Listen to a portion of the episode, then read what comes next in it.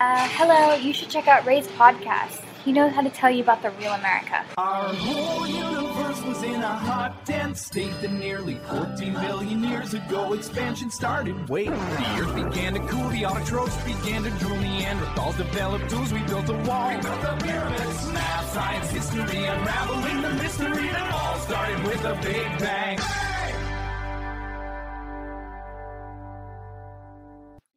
Hello，大家好，欢迎收听本期的老马侃美国，我是老马。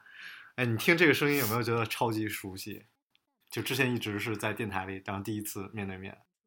熟悉，但是有点差距。我的，我觉得话，见到本人的声音更加成熟一点，就没有电台里那么好听，是吗？没有电台里的话比较小男生，但是见面的话 稍微成熟一点吧。非常有意思的就是，今今天的这位嘉宾是大概四年前就认识我了，所以我们四年前就加了微信啊。对，然后，然后那个时候我正在考虑回国，然后那个时候你正在准备出国，然后所以我们没有见过。但是那个时候我就劝你不要出国，因为你那时候在国内世界五百强的企业，然后做着高管，没有高管了，就是没有高小瘪三。然后那个就小管，然后那个就然后有蛮好的工作，然后毅然决然要离开祖国的怀抱。但是这是啊，whatever，就是经历了读书啊、工作，然后现在，哎，终于面基了。来做个自我介绍。好的，大家好，我是陆琪呀，Lucia。四年多前，我是元祖级的老马的听众，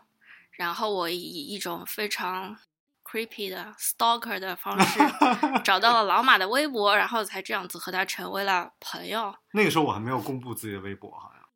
你对你没有是还还是说我就是一个 stalker？stalker。对我找到了他，然后就 follow 他，然后我们就聊上了天。然后那个时候老马还在美国，我还在中国。我是想找一个找一些信息，让我了解一下美国一个比较真实的状态。然后老马的节目就直接给我了一些非常有帮助的消信息。有没有去美国之后觉得好多东西我讲的东西都不对？应该有吧呃没有吧？就呃，肯定大有不同的城市会有有对城市不同，感觉不同，但是比如说当中，我记得有一期是讲交通规范的，我觉得那个很有用。就比如说你看到警察要怎么样，不然的话，可能我现在已经被乱射乱射射死了。所以刚才我闯红灯。别提这件事情，快死了。OK OK OK OK OK，那个那真的我觉得还蛮有趣的，就是这种有一种感觉，就好像啊超级熟悉的陌生人的感觉。对，嗯，其实我觉得我们之间就好像交错一样，因为我记得那个时候老马老马对回国的憧憬是非常具象、非常积极的，然后我也是，我对美国的所有的期待也都是非常正面的。虽然当时呃老马跟我说啊，其实没有这么好啊，没有你想这样子怎么怎么样，还是留在国内好，但是我觉得非常有意思，就是我我也跟他说，国内没有这么好，没有你想这么这么这么完美。但其实我们想做这件事情就都去做了，然后都发现自己想要发现东西，也嗯得到了经验和成长，所以就你觉得？那你觉得这四年对你来说最大的改变是什么？啊、我我前两天也在想这个问题，就是老马我们之间开始联系的时候，我就在想，我我能说点什么？那我在想说，这四年之间最大最大的收获就是他让我认识到我是怎么样一个人，我的缺点，我的优点，然后没有什么优点。哎，对啊，就没有什么优点，好差，真的是像 尘埃一样。那就这样子，什么什么东西都放开啦，无所谓啊，我就是尘埃嘛。有没有？就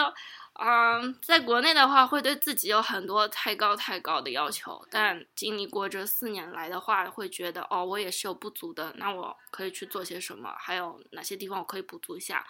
这样的话，我觉得如果回到四年前，我是不可能像现在这样子的。你觉得？那你觉得这是年龄导致的，还是说是因为去美国导致的？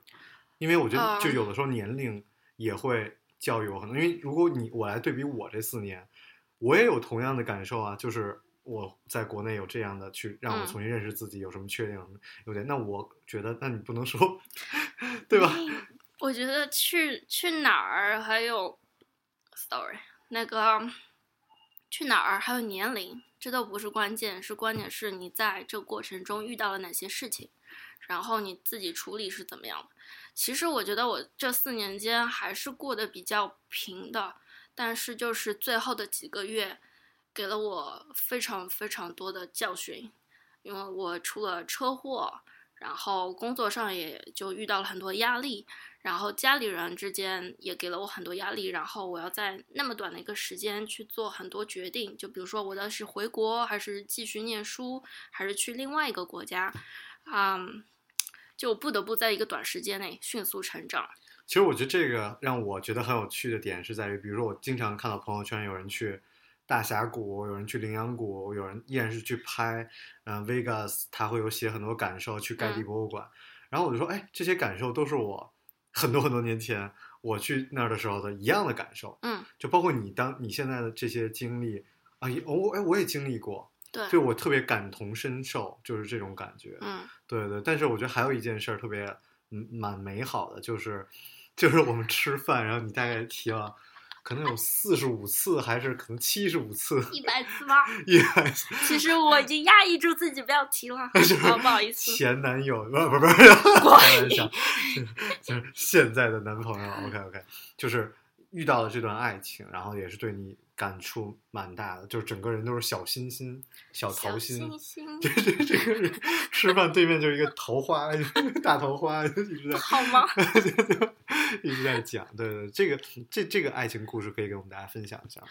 当然可以。对，其实是因为我觉得这个爱情故事可能好多人不愿意听，所以先放到前面，然后我们的重点放在后面。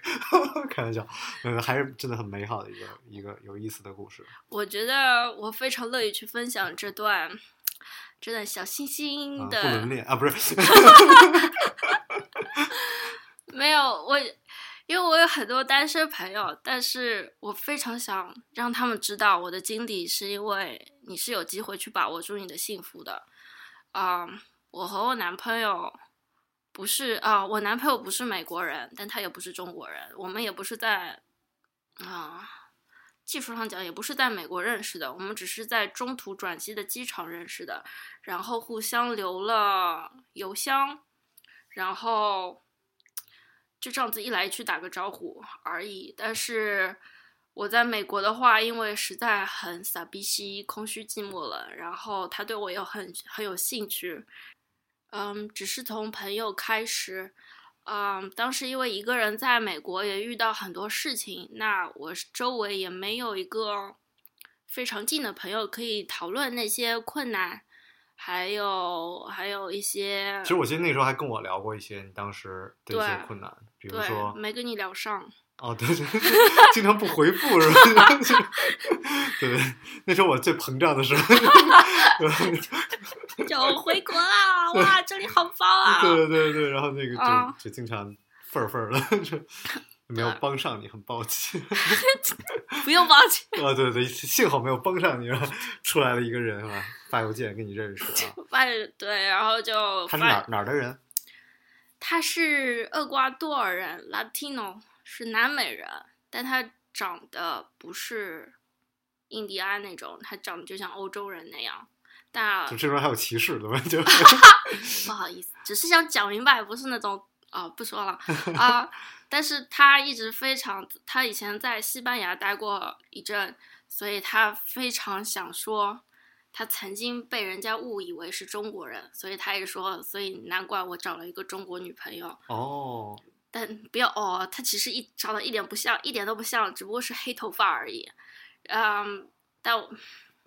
这个好像不太好讲哎，就就这个其实很有意思，就是嗯，长相的种族歧视其实也是很严重的一个事情，就是在欧洲，比如说。很多人化妆小眯眯眯眼，其实对中国人一种歧视。那可能中国人自己没有在国外生活，他不知道，对吧？然后包括对黑人的歧视，比如你拿香蕉，对黑人也是歧视。就是其实世界上的种族歧视这件事非常严重，所以我们这期节目会把歧视放到最后来讲，先讲完你的爱情故事。对对对，啊，对，我们这两天就是一个我们要克服文化上之间的差异，还有就两个人都不会讲英语，然后一个人发中文，一个人发西班牙语，对，他的母语是西班牙语，我的母语当然是中文，所以我们一直日常交流就是用英语交流。但好在是他的英文要比我好很多，所以就是经常性这样子聊的话，反而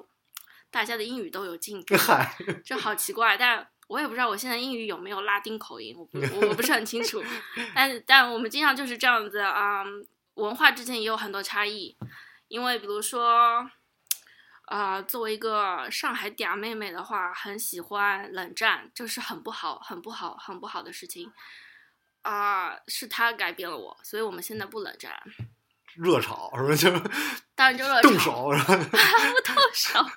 就吵架，就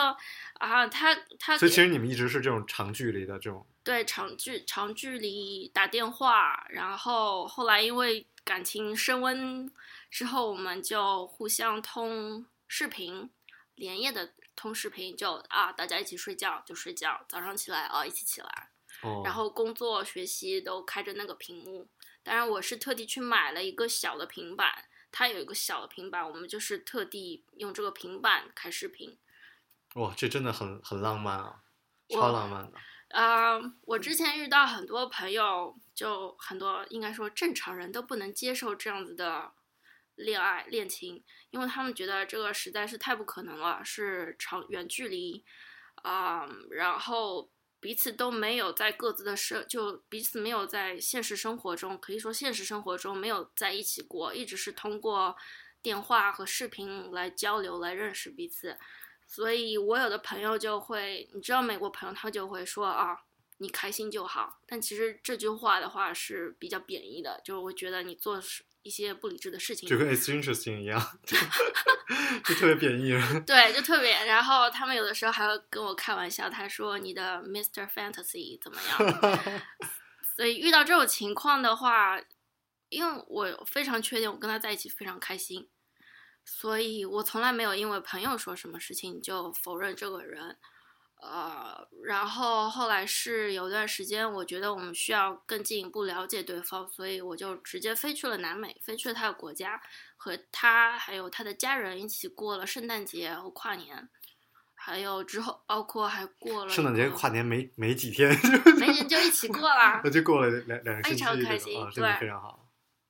跟他家人也非常处得来，所以这整段经历我都觉得这是我的幸运，我可以遇到一个这样一个懂我的人，可以交流的人，而且他家人每一个我都很喜欢。他妈妈是一个非常有趣的人，他的哥哥嫂嫂、弟弟妹妹都是非常就各自都有自己特色、自己的故事，然后专注自己的事业，还有他的阿姨都好会画画，所以啊、这一点我觉得一个我非常庆幸，我放开了自己，我给我自己机会去了解这个人，也给了他机会了解我。还有一个就你是你们在一起多久啊？就这种长距离的，长距离一共起码三年，哇，真的好久啊！对，嗯，三年其实也就是，但他真的是陪伴我度过了很多困难的时间，而且我 真的用一个很肉麻的字就说他是我的 soul mate，因为你真会骚妹，骚妹是什么？soul mate。骚 妹，哦，soul mate，soul mate，OK OK，对他，他就不用跟他讲很多，而且，呃，就给我一个全新的，就通过他我认识我自己，通过他我知道我是个脾气相当不稳定、充满负能量、自我否定的一个人。哎，其实我一直，我之前特想采访一个朋友，就是他是跟各个国家的人都约会过，然后那个，然后我我也是，就是 就我我不不讲我了，就然后我当时特想问的就是，我说为什么，比如说你去谈，就我我身边朋友啊，就有那种其实是在华人圈里混不下去了，嗯，然后最后就没办法，就找一老外，因为老外对你的这个世界是不了解的。你听过听过这？你哎，就不过我觉得你可能身边这种朋友不太多，没有我这种乱七八糟朋友，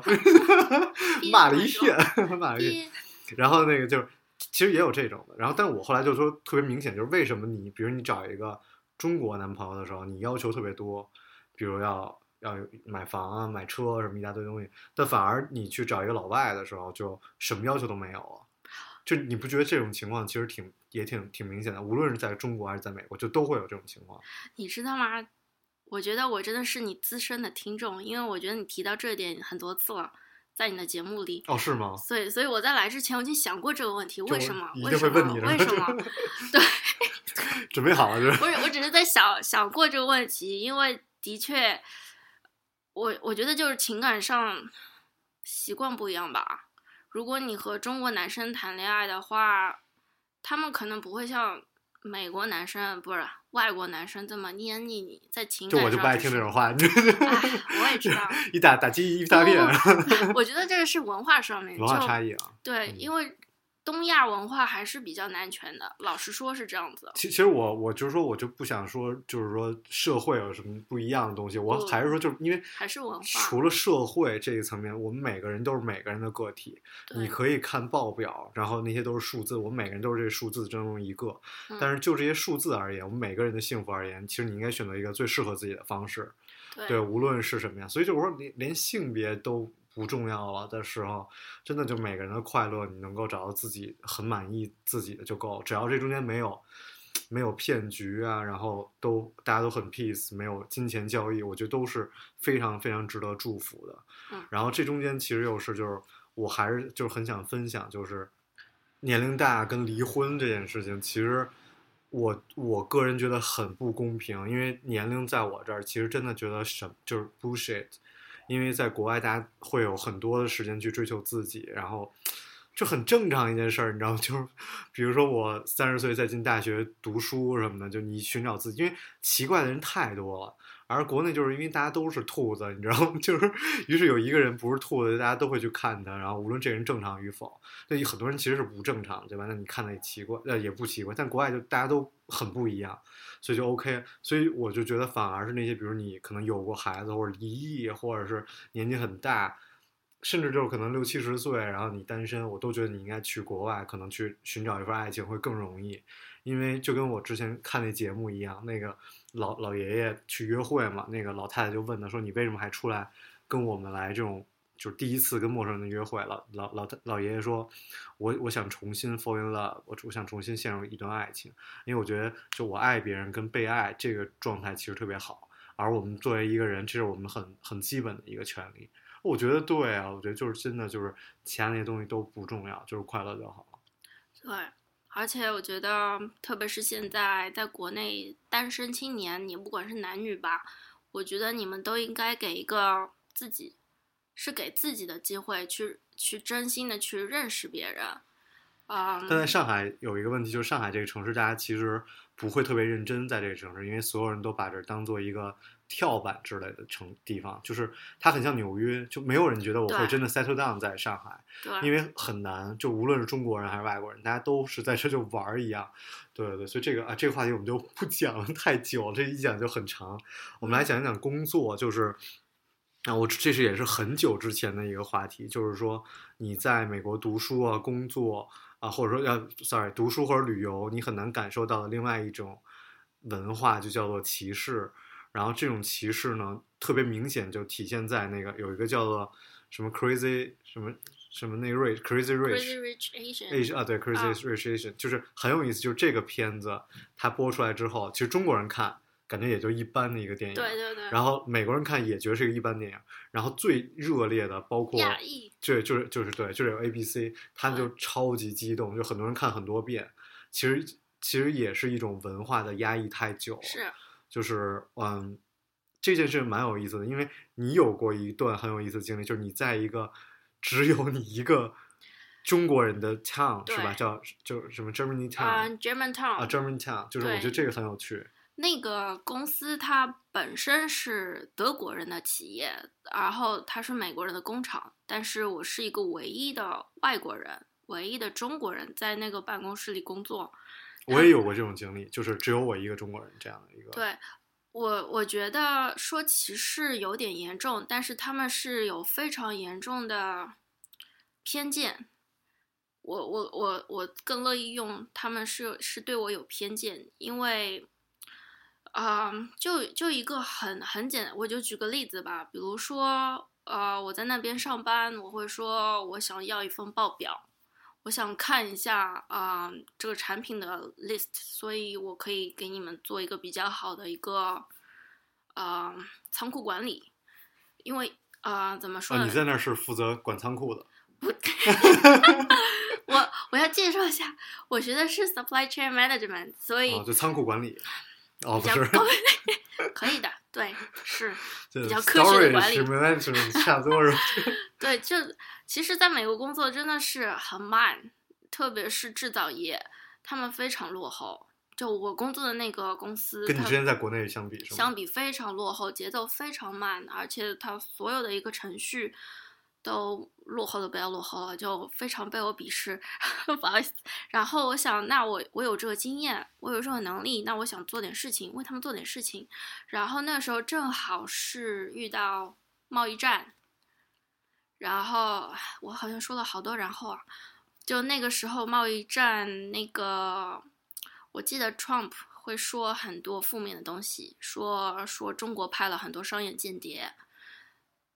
呃，我当时没有想到这个方面，当时我只是单纯的去问他们要一份报表，然后那位大妈同事，那位同事就非常紧张的看着我，他说：“你要报表干嘛？”我说：“我我只是想更了解一下我们公司的公司的情况，那我也想尝试做一些 data analysis，然后帮助你们呃搞一些那个 project，搞一些策略策略给你们。反正我也闲着没事做。然后他就不行，这只有我们经理以上级别的人才会拿。那我想这是一个非常非常普遍的一个产品清单，我只是要他们产品清单，就我 catalog 那种。对 catalog，然后因为他们每年都会有新的配件、新的机型，那个是个挖掘机工厂，新的东西。那我想说，你们呃销售部门、其他部门都没办法及时拿到一个更新的东西，那我看看有没有什么办法，我可以帮你们改善这个情况。他就死活不肯给我这一个。对，你觉得是因为 Trump 的原因是吗？对他们就，而且后来还后来我第一次想可能是我想太多了。那后还有一次就是我在那边加班，我稍微待久了一点。一般大家的话四点半就下班走了，工厂嘛四点半就走了，我就待到了可能五点半左右。呃，还是那位大妈非常紧张的问我，她说：“你干嘛在这儿？” 我就我就一脸懵逼，说啊，我我在工作啊。他说你有这么多工作要做吗？你干嘛？就一脸惊恐看我。那我当时是觉得很不对的。呃，之后到后来，当然经过很长一段时间，我也待在那边待的极其不开心，就想干什么不能干什么，一定要我去做他们让我做的事情，但那些事情都非常，在我看来非常不那个，我的中文居然退退步了。非常不 efficient，然后，那我决定辞职了。在我决定辞职的时候，来了一个印度裔的小姐姐，但她已经在美国待很久了，所以她的英语非常好，她而且非常会 socialize，非常可以跟大家打成一片。即使这样，他们背后还在说她坏话，说就就会说，那那位小姐姐的名字已经非常印度了，他们就说，哎，他是不是墨西哥来的？哎，他的名字怎么这么奇怪？他会不会讲英文？然后我我因为那位印度小姐那个时候不再去开会了，我就那边全程听到他们怎么背后说他的，对，你就非常不爽啊。非常不对，爽。但其实工作其实是这样，就是我觉得怎么说呢，就是大家在可能还在做，就可能还没有出什么特别多成绩的时候，特别愿意去努力去做一些工作。嗯，但那些工作，嗯，去证明自己吧，就大家更想去证明自己。然后反而是更往上面的人是愿意无为而治的，就大家反而是不愿意做很多东西，因为你只要做东西，他就就很有可能承承担错误，包括承担风险，所以这个也是大家的位置不一样。所以，嗯，但是，嗯，美国工作中的这种，呃，这种东西呢，我问过很多人，其实很多人都想聊这个话题，就是，啊、真的不同的人是看法是很不一样的。对，嗯所以我觉得就是，我的节目不代表我个人的观 点，对，但是我愿意把不同的观点就是呈现给大家来看，对对，这个蛮有意思的。对，呃，我我所说的也只是我这家公司的经验，对而且那个是制造业，但是比较传统的一个，对，非常传统的制制造业，但我知道很多留学生在那边很多都是做金融方面或者 IT 啊之类，所以比较少有涉及我这一块，这不同的行业差别特别大，有差特别很多。特别如果你去涉及到 old money，就是石油啊那一块儿，其实他们的那种自己的那种封闭会更加的更加的严格，对，然后包括就欧洲也是这样，就是这个其嗯实很有意思。对我那时候还非常好奇，为什么这么大一个企业，利润这么大一个企业，为什么管理还有它所有操作模式都这么老式？后来我还特地去研究他们的年报，就运用我所有在大学里面学的东西去研究他们他们年报，去发现哦，他们真的赚好多利润利润，所以他们不 care 你当中有什么差或者比较繁琐，他们无所谓。而而且其实很很就是大家刚进入职场的时候，很愿意觉得自己的想法会不理解，会为什么不这样？其实我觉得很，其实那些东西大家其实都经历过，或者都已经有人去提过了。他之所以没有改变，一定有他自己的原因。是，对，这个也蛮、嗯蛮有趣的。